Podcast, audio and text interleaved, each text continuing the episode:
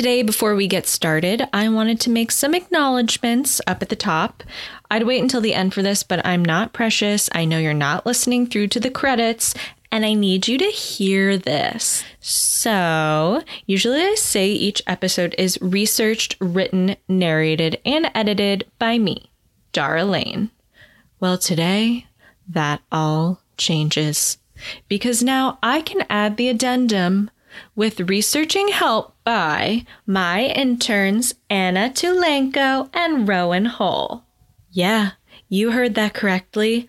I have interns now. Don't worry, this won't turn me into some girl boss or something. I will not let this get to my head. I'm not about to start using the word badass or try to empower white women by starting a lifestyle website.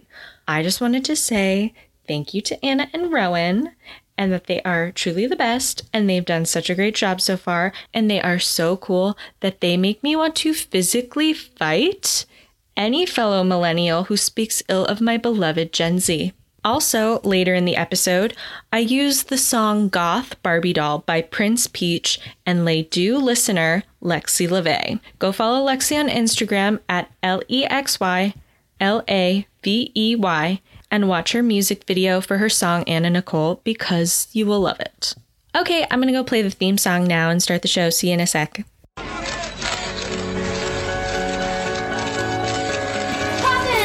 Honey bunny. It's like a dream come true. It's like living a dream. Hi, honey.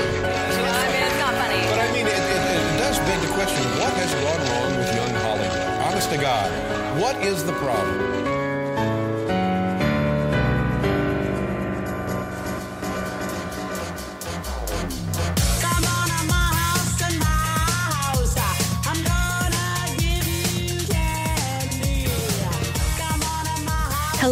And welcome to season five of Lay Do You Remember This, where we look back on all the stories from Hollywood's best worst decade, the early 2000s, a time in history when America found out that with a trust fund, a sex tape, and a dream, you too could become a star. As always, I'm your host, Dara Lane. When we last left Holly Madison in our previous episode in our Girls Next Door series, she was Hef's newly minted number one girlfriend. But she was also dejected, alone. Her self worth was at an all time low after revealing a new short haircut. Its reception from Hef and the other girlfriends went something like this. I sold my hair. Oh, Jo, how could you? You're one beauty. This isn't going to affect the State of the Union. Oh. It'll grow back. No, I'm not necessarily saying that Holly is a Jo, but I can say definitively that Jo is not a Holly. Jo is actually a Lauren Conrad because she will always be known as the girl who didn't go to Paris. I can also say that Kendra has big Amy energy, and Mary O'Connor is a Marmee, and Hef thinks he's a Laurie, but he is such a Scarlet Fever. Now, I think when Holly leaves the mansion and starts writing her memoir, that is basically Little Women, we can argue that she becomes a Jo, but during the early 2000s, she is full Meg vibes. But whether you're a Meg, a Jo, or an Amy, everyone needs their Beth. Beth is sunny and optimistic. And luckily for Holly, her own Beth was about to move into the Playboy Mansion. In 2002, Holly met future girlfriend slash sister wife Bridget Marquardt during one of the Fun in the Sun pool parties at the mansion. If you've ever watched The Girls Next Door, you know that Bridget likes to dress in theme for any and all occasions. This was not a character trait exaggerated for the camera. Like on this particular day, Bridget was dressed as Carmen Miranda in honor of Cinco de Mayo. A 29 year old woman who didn't really know anyone at the Playboy Mansion, strutting around, passing out Jack Daniels shots while wearing a big red headpiece that I must assume had plastic fruit affixed to it. Holly deduced that this costumed, cheerful young woman must be employed by the Jack Daniels brand because who would dress like this and act this happy if they weren't getting paid? She was not. That was just Bridget, a girl from Lodi, California, who didn't grow up with much, but like Holly, was determined to change her station in life. Bridget Christina Sandmeyer was born in Tillamook, Oregon on September 25th, 1973. Soon after her birth, Bridget moved with her mother and father to California.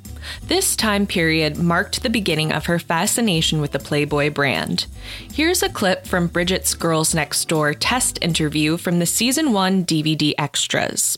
Playboy's something that I always wanted to do. My dad used to get the magazine and I knew I wasn't supposed to look at them, but they were just, they weren't hidden or anything. So when my parents weren't around, I would thumb through it and think, oh my gosh, I want to look just like those girls when I grow up. And I was really little, like probably four.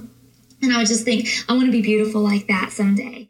If you've ever watched the show, you know without a doubt Bridget loves a theme, the iconography of Playboy magazine, and of course, all things spooky and scary. Being a low key goth Barbie doll was another genuine part of her personality that began long before the show ever premiered. I tell people I think I might have been born spooky because I was I always had an interest in kind of scary movies and and ghost stories and that kind of stuff from a really young age. But um, when I was 12, I took some of my babysitting money and I went and bought a Ouija board. And then I made my cousin, who was just a little bit younger than me, she was probably like 10 or 11, play with me. And um, uh, when you're that age, you just really don't know that many people who have passed away. So the one person I did know that had passed away was my great grandfather. And so we were trying to reach out to him, and supposedly we were talking to him. But then after that, I started having things happen, um, like nightmares, and uh, and then some things were happening. I, I remember one day I came home from school and I we'd always come through the back door and I came through the back door and I shut it like normal went into the living room and I don't know was doing homework or watching TV or whatever I was doing and I heard the back door swing open and I got up and went out back into the laundry room and, and shut the door thought um, I must not have shut it tight Just gonna Went back into dip in here during this story swung because um, again. And I was it's a little "That's weird," 'cause I know long and rambling as personal out there and I ghost stories tend to be. nothing, shut the Um, if you've had a brush with the undead. I love that for you. That in the living But please and then it remember that again. telling people about I it was is on par with like detailing a recent dream you've had or And so shroom trip there you've been on. It's just like it's really like, hard for us blocked it because to now I'm thinking care about what you're saying, you know? And Okay, and the point of the story the laundry room, is I look down yeah. the hall and I see my great grandfather standing there, Oh, uh, his apparition or whatever, and. I just remember being so scared, and things like that would continue to happen um, for the next couple of years, and to the point where my parents didn't like all ghost stuff and everything that was all something new to them. They weren't they didn't understand it or anything. And so they talked to other people in my family and some people said she should talk to a, a psychiatrist and other people said she should talk to a pastor. And so i ended up having to do both. And my grandma took me to a psychiatrist and then um, we had our pastor come over and the psychiatrist was like trying to like say something bad happened to me when i was really little which i don't think happened at all. And then the the pastor kind of said he didn't believe me but just keep a diary of what That's happens and now I look back on it and think it was just paranormal experience. It was not that, you know, I mean, it's a big deal and it's scary when it's happening, but it wasn't um it wasn't shrink worthy or um or or exorcism worthy. I don't like to be a skeptic, but whether your kid actually saw a ghost or is saying they saw a ghost, I think across the board, taking a trip to the child psychologist is a great way to err on the side of caution. Another interesting tidbit is that Bridget's younger brother Eddie studied to become a mortician while he was in high school and then joined the army becoming a mortuary affairs specialist in Baghdad. Now, if you go to edwardsandmeyer.com, you can find some information on his business. He makes casts of dead people's body parts for the bereft to have as a souvenir. What was going on in that house that facilitated two siblings becoming so fascinated with the macabre? I feel like their childhood was some kind of chilled out version of that movie Hereditary, and the ghosts of their ancestors tried to haunt them into healing their generational trauma. Did it work? Who can say? Not me, but if I was a who that could say, I would say props not. Bridget's younger years were difficult with her father often gone for long stretches of time while he worked on the road as a truck driver. He and her mother separated and got back together a few times over the course of her early childhood, and then broke up for good when she was nine years old. After her mother remarried, they moved to a rural area near Lodi where Bridget joined the 4 H club and raised a show rabbit named Kissy. In 1987, when Bridget was 14, her mother gave birth to her half sister Anastasia. In high school, Bridget was the same good time gal we saw on the show. Her cousin told the Lodi newspaper in 2005 that she was, quote, a very spunky teenager. She was very pretty, very valley girlish, and always did well in school. I remember her tutoring my mom when she was taking a math class. At 17, Bridget slowly began to put her dreams of becoming a playmate into action. So it was always something I wanted to do, nothing that I really thought I was ever going to be able to do. But then in high school, a lot of friends started saying, Ooh, you should do Playboy. When you turn 18, you should do Playboy. I can totally see you in the magazine. And then I didn't say anything. At that time, I was just kind of like, Oh, stop it. Come on. Like, really, like I would really do that. But in the back of my mind, I was thinking, Oh, I would love to do that. So before I was even 18, I wrote a letter to Playboy and they returned it. They didn't, re- I guess because I wasn't 18, maybe. And then, um, I just felt like it wasn't practical. So I went to school and got my degree. In 1990, Bridget graduated high school and then went on to get her associate's degree from community college.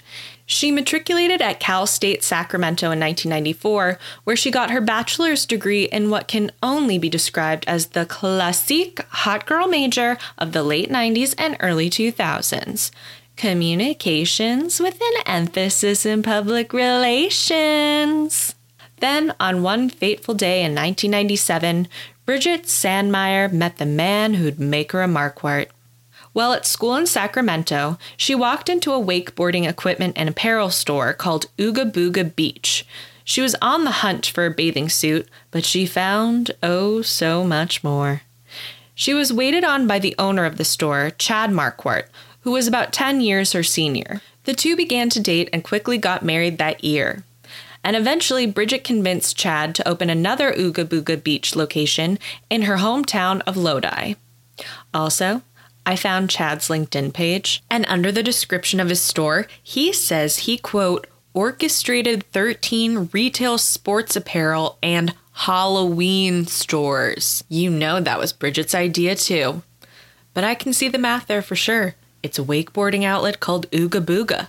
Of course, you turn it into a Halloween store when it gets too cold to go to the beach.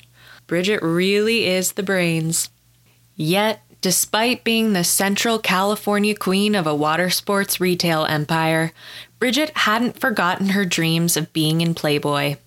In 1998, she attended an open casting call for the Millennium Playmate, and she actually was chosen to go to the Playboy Mansion and test for the magazine. I first met Hef when I came to test for Playmate right here at the mansion, and I was so nervous and so scared to meet him. I could barely talk, and when he did come over and say hi to me, I just thought it was the best thing ever. Unfortunately, though, she didn't make a big impression on Hef, and it took a year and a half for them to officially tell her she wasn't going to be chosen. Bridget was devastated, but getting so close to her dream only made her want to pursue it more. In 2001, the Lodi Ooga Booga opened, but Bridget wasn't about to hang around to work the register. According to Isabella St. James's book Bunny Tales, Bridget decided that she had to give Hollywood a shot. So she and Chad decided together that he would stay behind and manage his stores while Bridget moved to Los Angeles to pursue her career. If after one year she hadn't made any progress, she'd pack it up and move home. In 2002, Bridget began showing up at the mansion with a friend of Hef's named Ray Manzanella. Ray was a manager who was considered something of a blonde star maker. He had at one point managed the careers of Pam Anderson, Vanna White, and Jenny McCarthy. As Isabella put it in her book, Many women hooked up with Ray. Thinking that he would see something special in them and they would become the next starlet. Bridget and Ray apparently went out on a couple dates, but nothing took. As the year she'd been allotted wore on, she knew that she had to figure something out. Ray wasn't going to make her a star or his girlfriend, but maybe Hef would.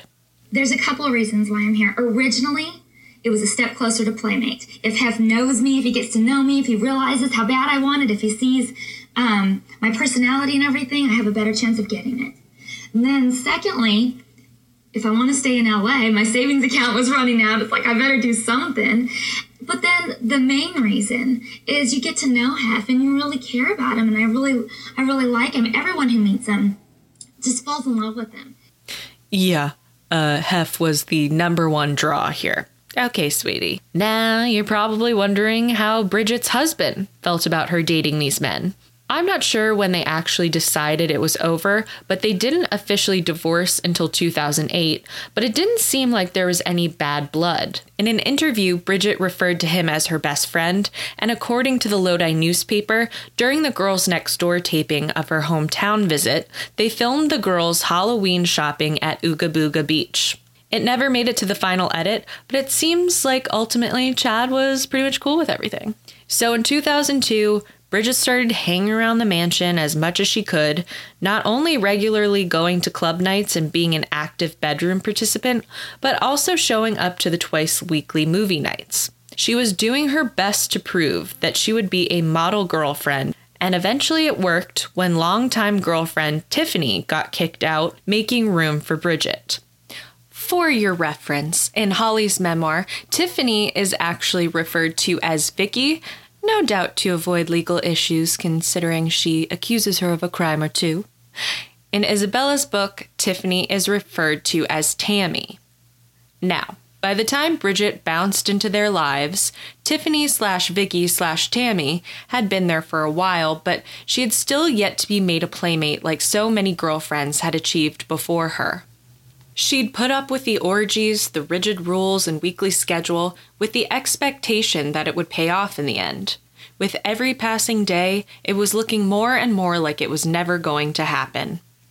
Much like her capuchin monkey Pinky, that was trapped in a diaper, that was trapped in a cage, that was trapped in a dilapidated mansion, Tiffany had become restless and agitated and I'm sure it didn't help her mood that she was constantly waking up throughout the night to change a monkey baby diaper.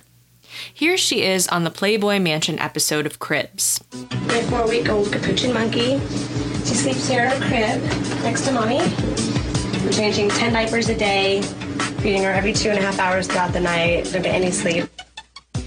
One day, Tiffany invited Holly into her room, which was unusual considering they hadn't had a private one on one conversation since Holly first moved in. Tiffany was fuming over the realization that Hef would never put her in the magazine. If he's not going to make me a centerfold, I'm at least going to get everything I can out of this place. Which I think is the right attitude, frankly. But whereas I would probably slip some valuable memorabilia into my Vera Bradley tote on the way out the door, Tiffany decided to spearhead not one, but two Zach Morris style rackets. That day in her room, Tiffany revealed to Holly that practically all the playmates and girlfriends had sugar daddies on the side, and she asked if Holly wanted to get in on it herself. This business proposition was a lot more serious than Tiffany was letting on. It was not so much sugar daddies as it was an international prostitution ring that involved some of the richest, most powerful, and famous men in the world. Tiffany was allegedly working for Michelle Braun and her escort service, Nikki's Girls. Michelle was the successor to Heidi Fleiss and took up her mantle as queen of the Hollywood Madams after Heidi's empire crumbled in the 90s. It was arguably quite the compliment for Tiffany to proposition Holly because Michelle's roster of working girls were not only number one hotties, they were also required to be Googleable actresses, models, and of course, playmates. Michelle was once quoted in the New York Post as saying that Hef couldn't keep any of his girlfriends in the mansion. At one time, seven of the eight girls living in there were working for me. I had one of his girlfriends in the mansion just to recruit for me. It's suspected that Tiffany was that girl. Hef knew for years that something like this was going on under his nose, and he did everything he could to stop it. For someone who considered himself the king of the sexual revolution, he was very anti sex work. If it came out that his models were moving on to escorting, it would go against the branding that Playboy was a wholesome magazine, unlike smut rags like Hustler and Penthouse. There is so much to be said, not just about Michelle Braun, but other Hollywood madams like Diana Jenkins. Let's just say, when I mentioned that actresses were on the escort roster, I did not mean some day player on an episode of Monk, okay? I mean actresses you know. But that will be for a future episode. Teasy tease. Anyway, as you can imagine, Holly did not take Tiffany up on her offer, but surprisingly, this wasn't what got Tiffany kicked out. Holly could have told on her, but ultimately she decided that there was too great a risk that Hef wouldn't believe her, and then she'd incur Tiffany's wrath. She eventually got booted when it was discovered that she was selling tickets to Playboy parties, something that she could have gotten away with if she hadn't recruited other girlfriends to do the same, taking a cut of the profits. But Tiffany couldn't help it. Between this, the escorts, enlisting women for the orgies with Hef, Tiffany was a natural at recruitment. I like to imagine that now she lives a very fulfilling life passing out ROTC pamphlets in high school cafeterias or as a consultant for an MLM. I'm sure whatever pyramid she's a part of, she's at the top. The details of how Tiffany got caught selling tickets to Playboy parties is disputed between Holly and Isabella St. James. Holly says that secretaries grew suspicious of some names that were on the guest list for an upcoming party, and after calling them to ask how they got the invite, they simply offered up all the information. Isabella, of course, says that Holly caught wind of it and tattled to Hef. Either way, Tiffany was out and Bridget was in. Who else was left? There was Zoe Gregory, Sheila Levell, Isabella, and finally Renee Sloan, who goes by Whitney in Holly's book and Roxy in Isabella's. Renee gets kicked out of the mansion after telling Hef that Holly roofied her at Saddle Ranch. Don't worry about her though, because only a few years later she met Scott Baio at a mansion party and married him. Actually, you should definitely worry about her. Actually, they're two terrible people who were made for each other. After Renee got the boot, it was Zoe, Sheila, and Isabella in one clique, and Holly and Bridget in the other. The two groups couldn't be any more different, as Isabella put it in her book, saying, quote, Holly and Bridget wanted to see Finding Nemo when the rest of us wanted to see Eight Mile. We wanted to stay out late at clubs. They wanted to come home early. We wanted to go to cool Hollywood events. They wanted to go to Disneyland. On our Christmas wish list were designer purses and Jimmy Choo boots, and on theirs, collectible Barbies and Department 56 items. The girls couldn't get over their differences, and their resentments towards each other only got worse as time went on.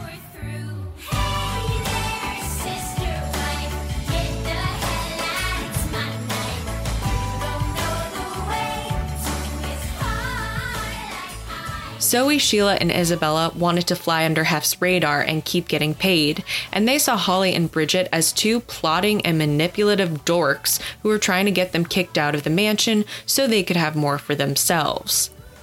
To Holly and Bridget, the other girls were plotting and manipulative bitches who were there for the quote, wrong reasons.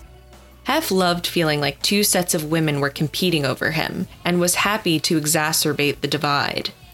Isabella says in her book that every week when it was time to tuck your bunny tail between your legs and hop into Hef's room to politely ask for your allowance, he would take that time to quote, Bring up whatever he wasn't happy with in the relationship. He put us on the spot, making us feel uncomfortable. He would tell us what needed to be changed and speak to the other girls about it. Most of the complaints were regarding lack of harmony in the group, or lack of sexual participation, or that we didn't watch movies with him, or that we didn't want to spend as much time with him as Holly and Bridget. Eventually, though, even Hef realized that tensions were becoming way too toxic. Here's how Bridget describes that time period. It can get really bad. It can get so bad that I feel like I'm not even safe in my own room. I need to lock the door. Somebody's going to come in here flailing their arms and yelling and screaming about something that I didn't even know I did. It was really bad. I thought if I'm I thought if I'm sitting in here, I need to lock the door because who knows what could happen at any moment. I didn't want to walk down the hall. It's like, no one's out here? Okay, run down to my car. To keep themselves occupied and away from the other girls, Bridget and Holly enrolled in some classes and became official Playboy Mansion tour guides. But it still wasn't enough. They began to wonder how much longer they could take this kind of high stress environment. Holly's morale improved after finding a kindred spirit in Bridget, but meeting their other half actually worked against them when it came to convincing Hef that he could be happy if it was just the three of them. Holly and Bridget realized that he looked at them as being completely interchangeable because they were so alike. If they were going to get rid of these other girls once and for all, they needed to find one more girl that was different enough from them to excite Hef, but similar enough where they could all get along. They didn't have to look too hard to find her, though. As if dropped there by a magical stork, their new baby sister wife appeared at their doorstep.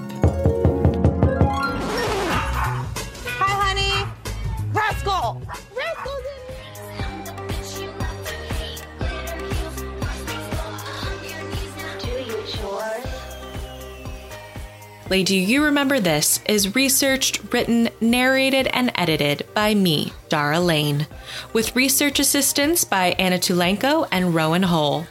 If you aren't already, please subscribe on iTunes or Spotify and leave a rating and review. You can follow updates on the pod on Instagram and Twitter, stream our early 2000s Spotify and Apple Music playlists, and download some Do inspired coloring book pages. You'll find those links on the show's Instagram. And please, if you like the podcast, share it. Tell your friends. It's true what they say it takes a village to make me famous. If you have any questions, comments, or show suggestions, please email laytoyourememberthis at gmail.com. So, you're invited to come back next week. We've got a table, and I've put you on the list for Lay Do You Remember This.